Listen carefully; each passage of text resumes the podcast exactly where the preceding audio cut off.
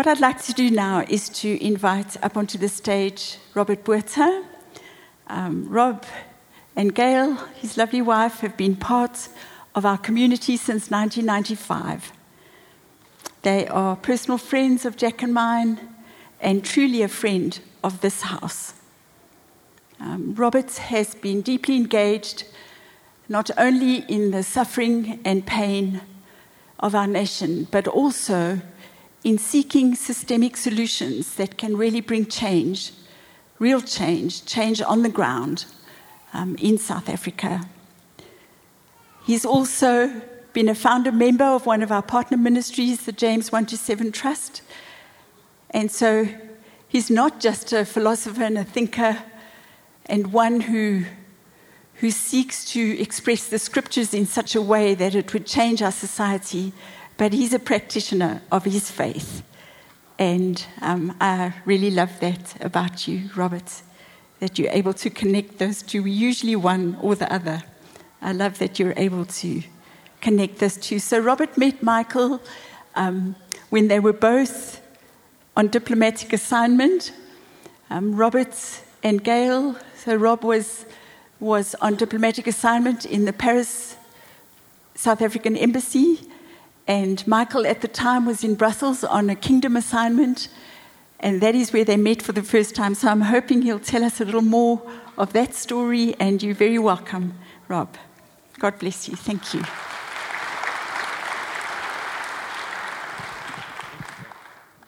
Thank you. Thank you, Pam. Um, what a joy to be here. I must say, I'm surprised at the honor and the privilege such a sacred space. I have a sense of heaven touching earth and the themes that you've been having these last few months of a new sound in the church. And it's a joy for me to be part of that sound. So, Pastor Louis, thank you for, the, for giving Michael the honor and for recognizing him as a father in our nation and for his it's a lifetime of commitment dedication, and to honor him today is significant, and I thank you. So, as Pam says, I, I met Michael rather un, under unusual circumstances. He's a persuasive person, uh, and he phoned me and said, Would you like to meet in Brussels? So I said, When? And he said, In two hours' time, something like that. And, uh, you know, living in Paris, the embassy is situated in a very nice part of the city where there's a very successful uh, gastronomic supply of the very best of France. And having a generous budget and participating, I was not really in a fit condition to run. But I did have to run to catch the metro, to catch the train, to catch the tram, and then to find Michael just outside the EU head offices. And that was really quite an encounter, uh, destiny, I would say. But I also met Michael's sister, Olive, and it was through connection with her that things were to change and I would find an alignment in my own life to calling. So I went, we were, my mother in law um, suggested to a friend, she volunteered me to go and speak at a conference. Um, and it was on HIV AIDS related issues. And although we were accredited to Paris, to France, I took private leave and my ambassador kindly let me go. And I spoke on the HIV AIDS epidemic. This was in 2002. It was at the heart of the epidemic, yet we hadn't yet rolled out any treatment, and children were being born infected. And the, the country was in an HIV epidemic of an orphan crisis unprecedented, really, in the world. And Olive invited me to, to, to, to do a radio for lunch. And then during the lunch, like her brother, persuasive, she said, Come and do a radio interview with me. And I was hesitant because I was really in my private capacity in England and didn't know whether I want to go on the radio. But I went. I didn't want to be a coward. So I went on the radio, and she kept pressing, What is God saying to you? It's a Christian radio. What is He saying? What is He saying? Well, I didn't have the answers. And as I, was, as I left the radio station to get on the, on the, the, the train, the, the, the Gare Nord, the tunnel train back to France, I had a sense that I had somehow only given what I had been given, which is that God is going to do a miracle of multiplication. And of course, with that came a promise that God was going to give me the rest, and He did. And in that moment, I realized that diplomacy is essentially being a messenger. The kingdom of God is a diplomatic kingdom. The Trinity is in diplomatic status to each other. The Spirit defers to Christ, who defers to the Father. And here you have this remarkable sense that in society, the VIP, the person with the most status, is the person that's marginalized, the person that is overlooked, the person that is not seen. And so you have this paradox, which is so typical of the kingdom. The more money you have, the more knowledge, the more power, the more influence, the more responsibility you have as a servant to serve the VIP. Inverse, but profound. And so, with that, my life was changed, and the James 127 Trust was born and birthed as a seed. And so, Michael's gifting is quite unique. He's unprecedented, really, in many ways, from being an international, global Christian leader. He's a writer, a thinker, a philosopher, an ethicist, but at heart, he's an evangelist. And his philosophy is that you cannot change a nation, and you cannot change a nation if you can't change a person. The gospel has to be preached to a person for individual salvation and renewal. The person must find their calling, their vocation, their voice, and their role. And then together, the nation is transformed through the community of the believers. Amazing. And many of you in this house may know Michael. Some of you have even come to faith through the mission of Africa Enterprise, and lives changed by that. So, I want to just read to you something that he writes in his book. He's going to be in, in at the school, Hatfield Christian School, on Tuesday at 5 o'clock for a book launch. I write, he says, to embrace a balanced, holistic gospel, preaching faithfully that people need to come to Christ for new birth and personal salvation, but then embracing the wider socio political and horizontally focused message of compassionate concern for social justice and the needs of the poor and the marginalized. This tension, this balance, this calibration. And Michael quotes in his message to us, which I think is significant message. It is a promise for us. It is a call to action and it is a warning given with much love. We enjoy a preeminent responsibility and access from this church, a church on a hill. But we are not just a church to a local congregation. We are a church to the nations because the people in this church come from the nations. And within us, among us, seated here, are people that have, God has given you seeds. He's given you ideas. He's given you dreams. He's given you something for the kingdom. And this is the place where you come and you give what you have. Small, everything starts small, but you give it. And together those seeds grow into oaks of righteousness. And then one day we look and we see, as we look at each other, we don't see trees, but we see a forest. And that, of course, is the dream for this nation. God has a dream for us. And although there is a nightmare, we cannot feed the nightmare. We have to manage it through the gifting and the anointing of our people. But we have to feed the dream. And of course, the dream where is the dream? The dream is in the gospel salvation and social justice held together. Such a, such a remarkable and special message that we have. Now, Michael quotes from Isaiah 11:10. It says, "In that day, in that day, from the root of Jesse will come a banner to the nations, and the resting place will be peace." I'd ask you to look in your Bibles carefully and ask the question. If you look at Isaiah 11 11, it gives a clue. In that day, it seems to me that today is that day. I think we have within our grasp that Jesus is a banner to our nation. But we need to rise up, we need to plant the seeds, water them, and then from those seeds, we need to have oaks of righteousness. The oaks of righteousness, the acorn. One seed. And from that, you will get a forest. But I want to read you something. Have I got time? Michael is very talented in working with the local church, and he breaks through the boundaries of churches working in isolation. And he has missions at universities in cities. And I've, had, I've shared two with him one year at university and one in Port Elizabeth. At the university, uh, the, the, story is uh, I went to, to, to go do a radio interview only to find myself at the wrong radio station.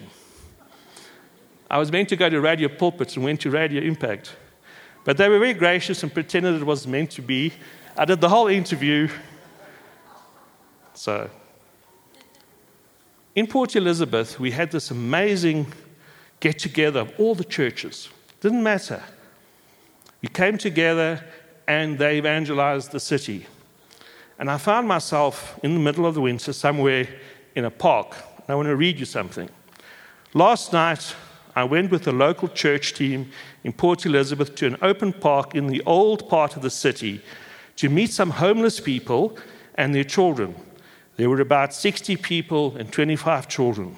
Chairs were put out and a little service was held. Welcome, worship, reading of the word, a testimony, and a short presentation and invitation to the gospel. With the church across the road's doors closed, we were in a cathedral under the stars. The bitter cold did not stop the children, even those who had no shoes, from dancing. Their beautiful faces beaming hope and joy. On the sides, in the shadows, weary adults sat. They had heard it all before, unmoved. They were impatient to eat and go and secure their place to sleep. But one man who had been in prison, came and took the mic and, like a poet, poured out his heart, addressing heaven as he lamented his pain. Prayed for in a huddle, I sensed that his demons, his loss, his grief was silenced for a while, and that the gospel, like gentle rain, was falling on him. One day he truly will be free after everyone had eaten and the serving team cleaned up I watched as one happy boy collected a cardboard box on the instruction of his mother, who was pushing their trolley carrying all their possessions. I watched as they disappeared around the corner into the night. I was left feeling, once again, that in the ordinary is the extraordinary, and in the simple, the sacred. So, we are at a juncture we're at a crossroads. We cannot sit and participate as observers. We have to find within us the reason for our calling. What's the big idea? The I am. What is the vocation? What is your voice? What is your unique sound? And how do you put your sound together so that the kingdom of God, like a score of massive, beautiful music, can create an impact in the nation that we love and that we belong to. So I encourage you, as Michael has encouraged you, let us together find our voice and our sound. Thank you. We thank Robert again for his words this morning and for just that uh, speaking uh, of Michael on behalf of Michael and just facilitating that process. We really appreciate it, and I want to as quickly as I can, share a word with you that I be, believe speaks into this dynamic of the gospel, the big story of the gospel, and the fact that the gospel is for every individual, as Robert said. And the title of my message is the title of this season across the street, across the globe. And uh, I was looking for a story from Scripture to help me this morning just bring across the point that I believe is on the Lord's heart for us. And I was taken to the book of Ruth. And so I'm going to read, we're going to read uh, quite a section of Ruth 1 and 2 this morning and just talk through the story of the book of Ruth. But before we get there, I, I need to just make sure that, that we have, all have a sense of the value of this book, the book of Ruth. It's quite an unusual book in, the, in its timing, in its place in the scripture. It's the eighth book of scripture.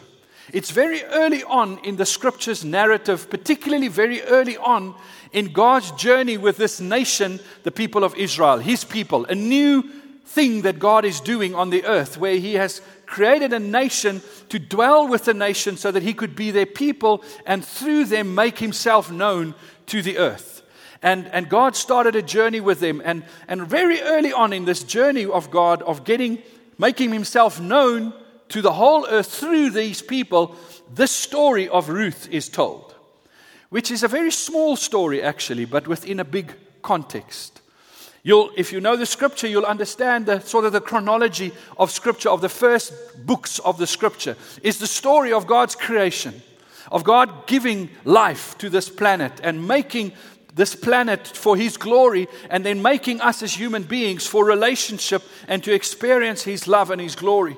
But then things fall apart where the man turns against God, rebels against God, eat of the tree of the knowledge of good and evil, and decay and death and brokenness sets into this world. And then, as you move the story along, you get to this, the, the real terrible situation where everything has hit rock bottom, and where God actually says, I need to start afresh. And then we have the flood that happens and all the horrible things associated with that. And, but in the midst of that, God saying, I'm, I'm not going to give up on mankind. I've got a plan. And through Noah, he starts again. And then we sort of journey on along, and then we get to the story of Abraham. And Abraham becomes this person of faith that last week we spoke about him, and Kent did such a great job. And if you haven't listened to last week's message, can I encourage you, please listen to that message on our, uh, you can get it on YouTube or on our SoundCloud, on our website. Please make sure you listen to that message, where Abraham becomes a man ahead of his time that responds to God and introduces faith as a response. And through Abraham, we actually learn that God is still busy with mankind. Even though everything went so horribly wrong, God is still engaged with us. And if we respond in faith, then a relationship can be restarted with God. And, and then we journey, and through Abraham, God establishes a nation and this nation that is called Israel. And then we come to the Exodus story where they, this nation is taken into captivity. And for 400 years, they're slaves and they, they under pressure. And God comes and rescues them out of slavery through a, a guy by the name of Moses and leads them. And then they go through the 40 years of wilderness because they didn't respond in, in faith to God. And so God has to walk with them until they come to the point of faith. Then they step over into the promised land. And then they start having a home for themselves, a place for the first time that this people can start saying, We are a nation, we have a home. But remember that the whole idea of this nation is to be an avenue, a, a vehicle that God makes himself known to the world through. So everything that God does with this nation is recorded in the scripture and is noteworthy because it's actually God saying, This is who I am. I'm letting you know me. I'm, through my actions and how I deal with things, I'm letting you know who I am. And then we have the, the law of Moses that is passed during the time of the Exodus. And, and, and then the tabernacle is set up and the temple worship. And, and God is starting to, to show this nation how He expects His people to live, both in their lives, in their practical lives, and in their worship and in their, their, their sacraments and how they're supposed to live with God. But the whole of this time, this is basically coming to just before Ruth. There's a book, the book of Judges, and even into the book of Judges, it's, it's quite harsh. It's quite a, a, a difficult read. There's so much death and destruction and laws, and God is just, and if you just read that section, and, and often you'll hear the comment from people in our world, even, it's like the God of the Old Testament was an angry God. And some people think he got saved somewhere before the New Testament. And then he became this gracious and kind God. And, and Jesus is actually kind, and, and, but God is angry. And, and it's, you can get that idea if you read the first books of the scripture. And even when you come to Judges, Judges is the story of where this nation has now moved onto their own land, but they don't really have much infrastructure, they don't really have much government. So the judges are given as military rulers to try and bring order to the nation. And it's a time of great pain and struggle in the nation of Israel. It's a time of upheaval where, where they keep on failing God's law and they're not getting it right. And then there's death and destruction, and then it's repentance, and it still continues on. It's quite a difficult time. By the way, this is around about one, uh, in the 12th century before Christ. It's the same time, just, it's the same time, just for interest's sake, as the Trojan Wars. Remember the Trojan Wars? It happened round about the same time as what we're going to be reading now, just in context. Portugal was actually founded in that year as a port outside of Spain. So, just for interest's sake. Okay, just, okay. I found that interesting. Okay. So, so in this time, God is trying to make himself known. And everything you read about God up until that time is quite harsh, big picture stuff, trying to put boundaries and laws and structure in place. And then suddenly we come to the book of Ruth, which changes direction completely. It's a completely different tone to the rest of the scripture up until that point. So we begin our story at Ruth 1, verse 1. In the days when the judges ruled, so the context is it's tough. Life in Israel is not a walk in the park, it's tough. There's wars, it's just a struggle. This nation is trying to find its feet. Added to the struggle, there was a famine in the land. Whenever you read famine in the scripture, you must know God is busy doing something. He's drawing people's attention. He's setting something up to happen that is of significant cause. Often famines do that in the scripture. This was another one of those occasions. God's people was experiencing a famine. So a man from Bethlehem in Judah, together with his wife and two sons, went to live for a while in the country of Moab. The word Bethlehem, as you may know, is the word a place of bread, bread basket, a place of food, a place of great provision. That's why many people live there, just about six miles outside of Jerusalem. It was a fantastic place to live because it had a lot of food. That food, the place of bread, was empty it failed. It didn't have food. So we read of this family that in that situation decided to leave and go to the country of Moab. Now you need to know the country of Moab is close. It's where modern day Jordan is. It's close to, to Bethlehem. It's not too far. But they were not friends of each other. Do you know where Moab comes from? Moab is actually the son of the incestuous relationship that Lot had with his daughter. Moab was given. So, from its inception, Moab represented that which was, wrong with God's people and when they failed. And Moab became a hated people for the, for the Jews and the Israelites. And even in Scripture, Moab is spoken down of a lot. God calls Moab his toilet in the Scripture. God says it's a, it's a people that needs to be destroyed. And it's almost like you feel this this is not there's not a good disposition. There's not warm, there's not great diplomacy between Israel and the God's people and the Moabites. They hate each other. But this Jewish family, this Hebrew family, hears there's food in Moab, so they're going to move there. They take on the status that in the time was called a resident alien in a foreign country. Today we would use the term refugee. A resident alien is a person that goes and lives in another country and they almost have no rights. They're treated with, with suspicion and disrespect because they're living, much as refugees would experience today. Now, they go to a place that was already negative towards Israelites and put themselves in a position where they really have no, very little protection, but there's food. So they go and live there in this place. This place where God said they shouldn't have anything to do with him. There were strict laws where God said you're not allowed to marry Moabites, have nothing to do with them. But they go live there. The, the story continues. The man's name was Elimelech, his wife's name was Naomi, and the names of his two sons were Mahlon and Chilion. Now, Echimelech, actually, the best translation we can find for it, it probably means God, Jehovah God, is my king. What that name means. And Naomi means pleasant one. So these two people, God is my king and pleasant one, find themselves in a situation, in a quite an ironic situation. They find themselves in a famine. Now, many people all over the world have experienced famine. Many people, right now, we lived in a time in the world where the most people ever has, is, live in displaced status.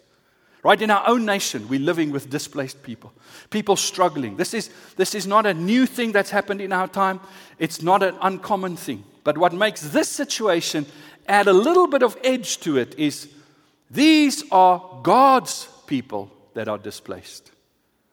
This makes a comment about who God is, it asks a question of God. You see, the expectation would be that if I'm God's servant, if I'm God's child, then He will look after me. He will provide for me. He will keep me. He will sustain me. Surely God's people shouldn't find themselves in a situation like this. But here we find a person whose name is Jehovah God is my king, living in a foreign land, trying to make ends meet in a compromised position. It asks, Who is this God? Remember the context of this portion of Scripture is God is introducing himself to mankind. He's making himself known.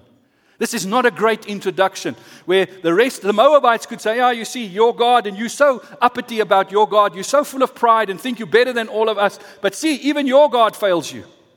Your God is no better than our gods. Look, probably our gods are better than your God because we have food. You have no food. Your God has failed you. So is God, is Ahimelech's name really true? Or is it just hopeful imagination? Jehovah is king.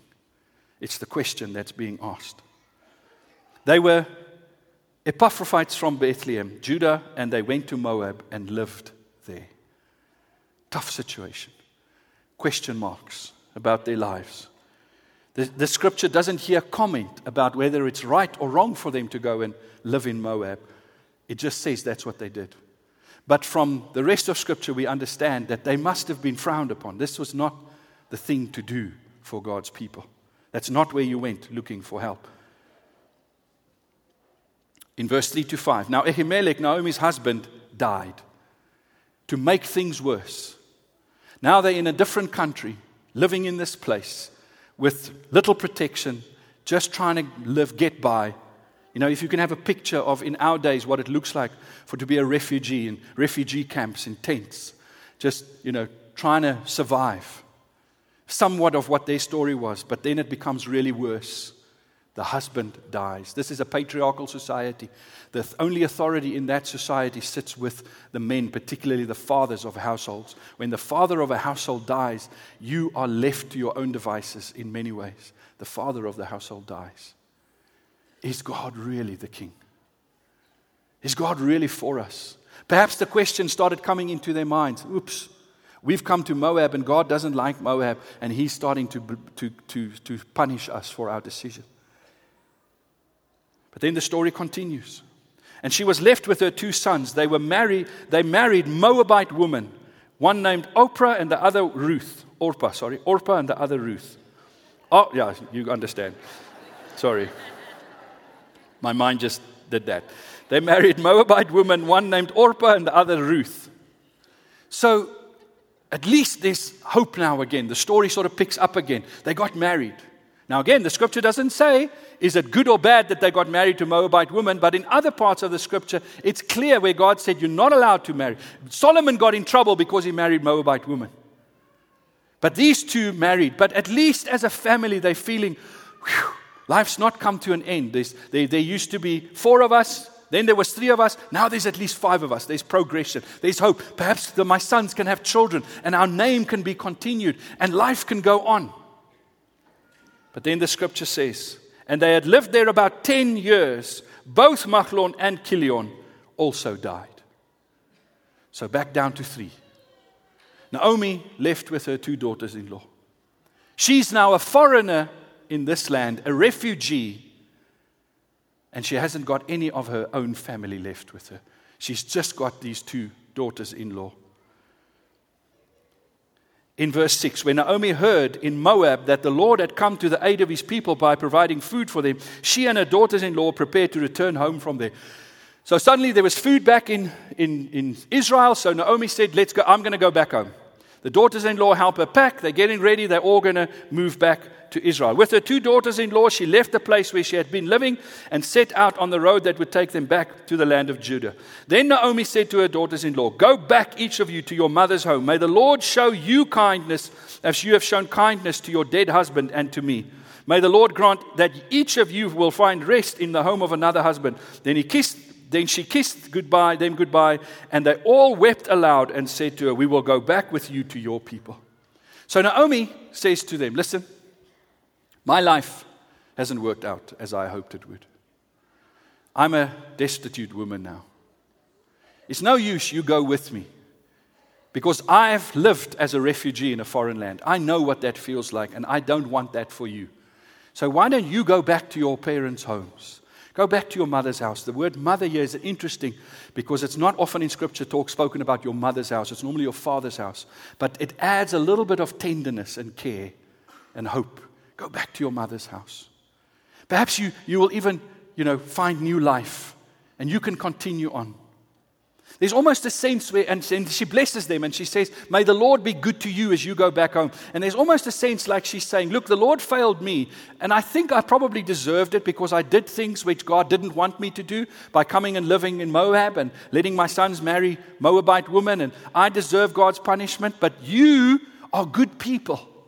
You're good people. So perhaps if you stay, the Lord will bless you. But I, it's done for me. And you know how the story continues. But Naomi said, Return home, my daughters. Why would you come with me? Am I going to have any more sons who could become your husbands? Return home, my daughters. I am too old to have another husband. Even if I thought that there was still hope for me, even if I had a husband tonight and then gave birth to sons, you will wait. Will you, would you wait until they grow up? Would you remain unmarried for them? No, my daughter, it is more bitter for me than for you because the Lord has hand has turned against me. She says, I'm a sinking ship. Don't go down with me. My life's over. I've displeased the Lord in some way. It's done for me. Don't come with me and get dragged down with me also. There's no hope for me. Even if by some miracle I got a child today, it's not going to help you. Stay at home. Your chances are much better to be cared for. And through that, she eventually conv- convinced Orpah, and Orpah decided that she's going to stay. Lots of crying, lots of tears, and she goes back to her mother's womb. But you know what Ruth did. But Ruth replied, Don't urge me to leave you or to turn back from you. Where you go, I will go, and where you stay, I will stay. Your people will be my people, and your God, my God. Where you die, I will die, and there I will be buried. May the Lord deal with me, be it ever so severely. I will, I will be buried. Uh, sorry. Uh, Hmm.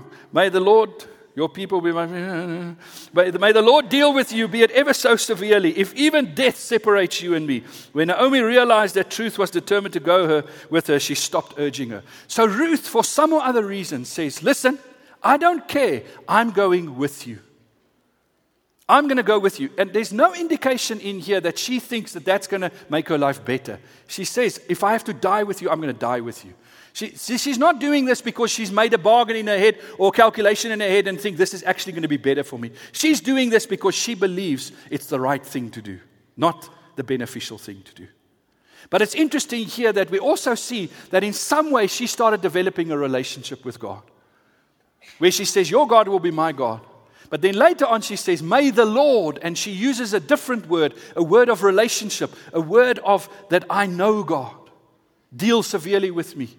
She says, This is what God wants me to do. However bad it ends for me, doesn't matter. And she does what Jesus said to all of us as disciples to do deny yourself, take up your cross, follow me. That's what she does. Here, 1,200 years before Jesus was born, she does what a disciple should do. She says, I'm going with you. If it kills me, that's okay. So she goes home so the two women went on until they came to Bethlehem. When they arrived in Bethlehem, the whole town was stirred because of them. And the woman exclaimed, Can this be Naomi? Don't call me Naomi, she told them. Call me Mara, because the Almighty has made my life very bitter. I went away full, but the Lord has brought me back empty. Why call me Naomi? The Lord has afflicted me. The Almighty has brought misfortune upon me. Terrible story.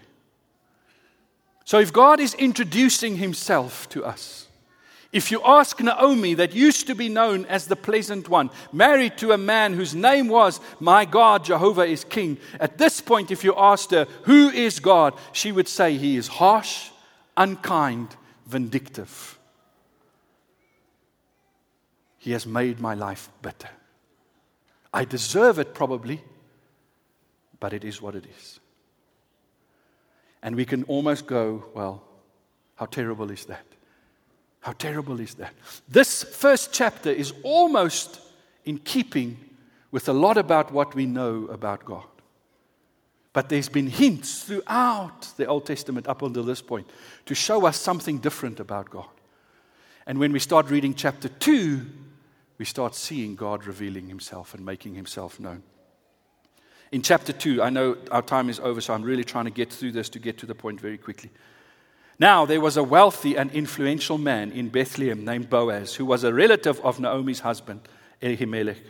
One day, Ruth the Moabite said to Naomi, Let me go out into the harvest fields to pick up the stalks of grain left behind by anyone who is kind enough to let me do it. Naomi replied, All right, my daughter, go ahead. So Ruth went out to gather grain behind the harvesters, and as it happened, she found herself working in a field that belonged to Boaz, Boaz the relative of her mother in law, Elimelech. So, what she definitely did is one of the ways in those days where they would, in some way, just help the poor people is when they harvested, the poor people were allowed to come in behind the harvesters, and whatever the harvesters harvesters didn't pick off the grain off the fields, the poor people could then glean, pick up.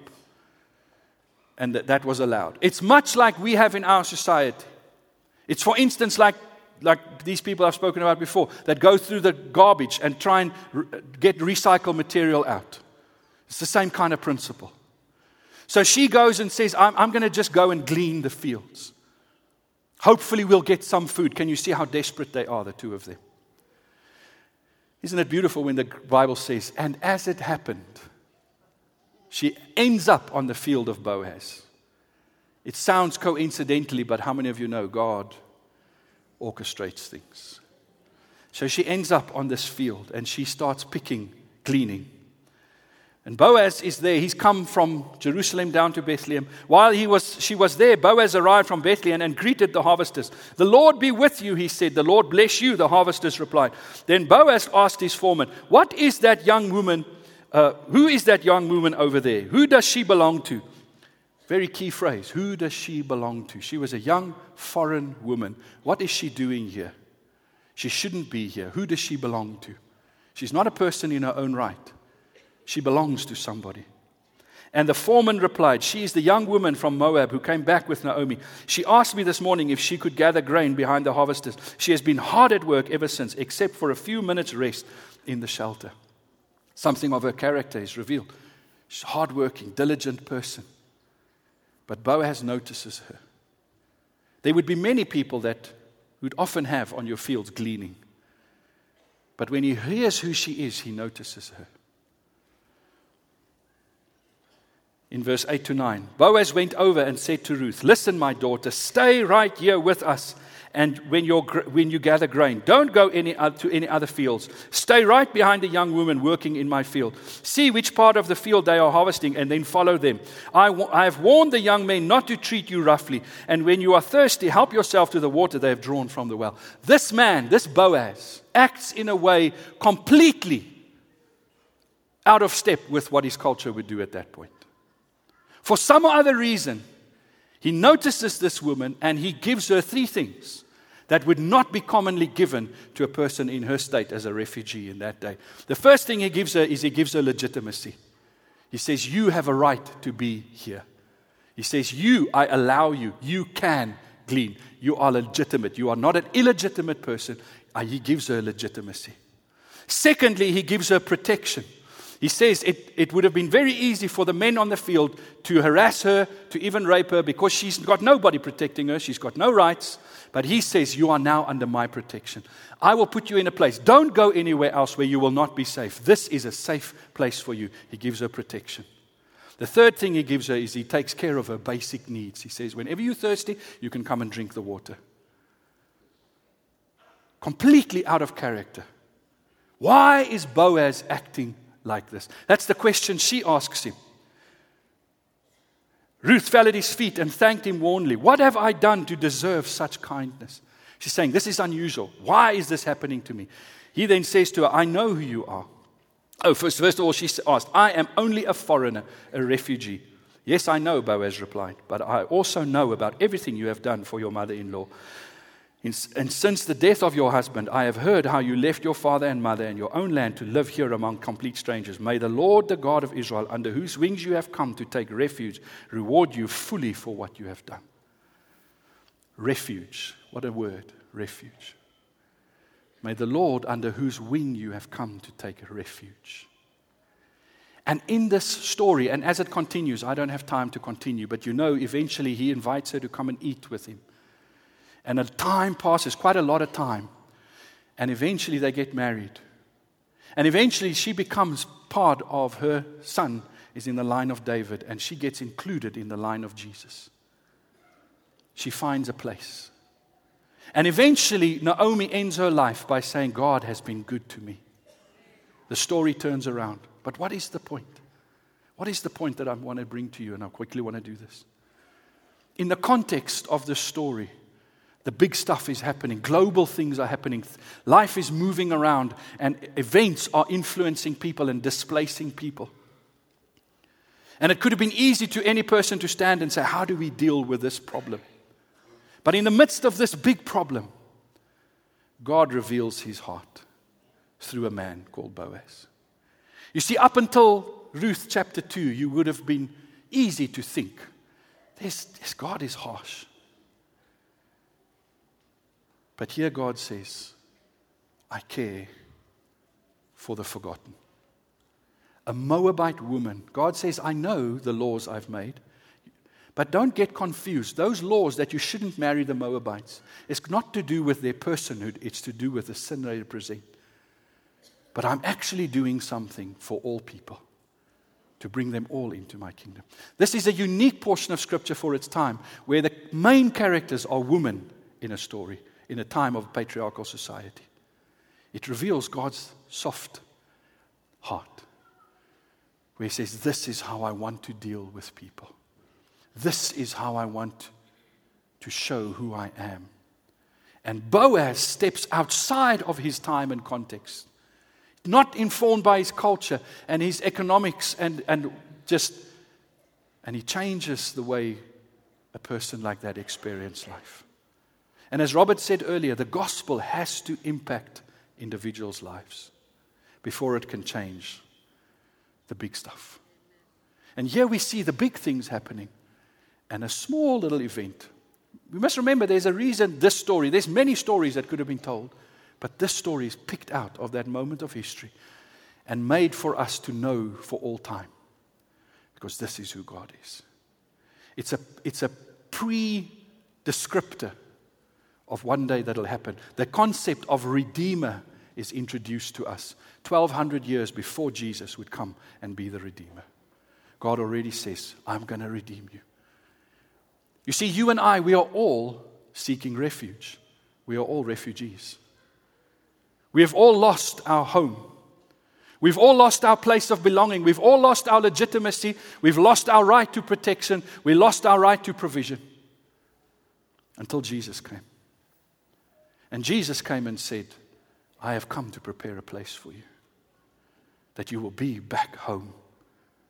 And when we accept Jesus and the spirit of adoption comes on us, we are moved back home. And right now we're living in that space where we are journeying within this world of as and there still is some form of a refugee status on us. But when we live by faith, we're making our home come here. Heaven comes to earth. But one day we will live fully in our home. But every day, you and I have an opportunity to show God's heart like Boaz did to other people. To, to other people say, God cares for you. To say to other people, you belong, you have a home, you have a place. To give people legitimacy. To afford people protection, to give people provision. Not because we're trying to be good people, but because we are saying, This is who my God is. There are many people that will say, Do not call me pleasant anymore, call me bitter.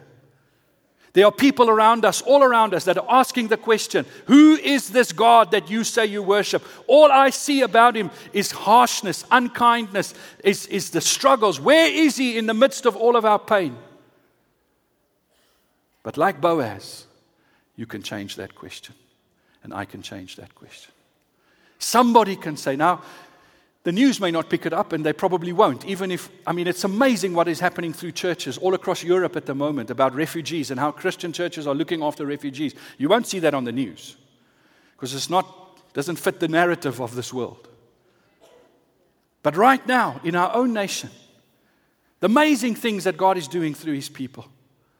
But it's okay. We don't have to get that splurged on the news because it's not about making us look good, it's about revealing him to the next person and the next person. That the harshness of this world does not determine the narrative of who our God is, but we determine the narrative. If we act like Boaz did and say, Lord, what have I got? How can I make you known? I want to ask you to stand with me. Thank you for being patient.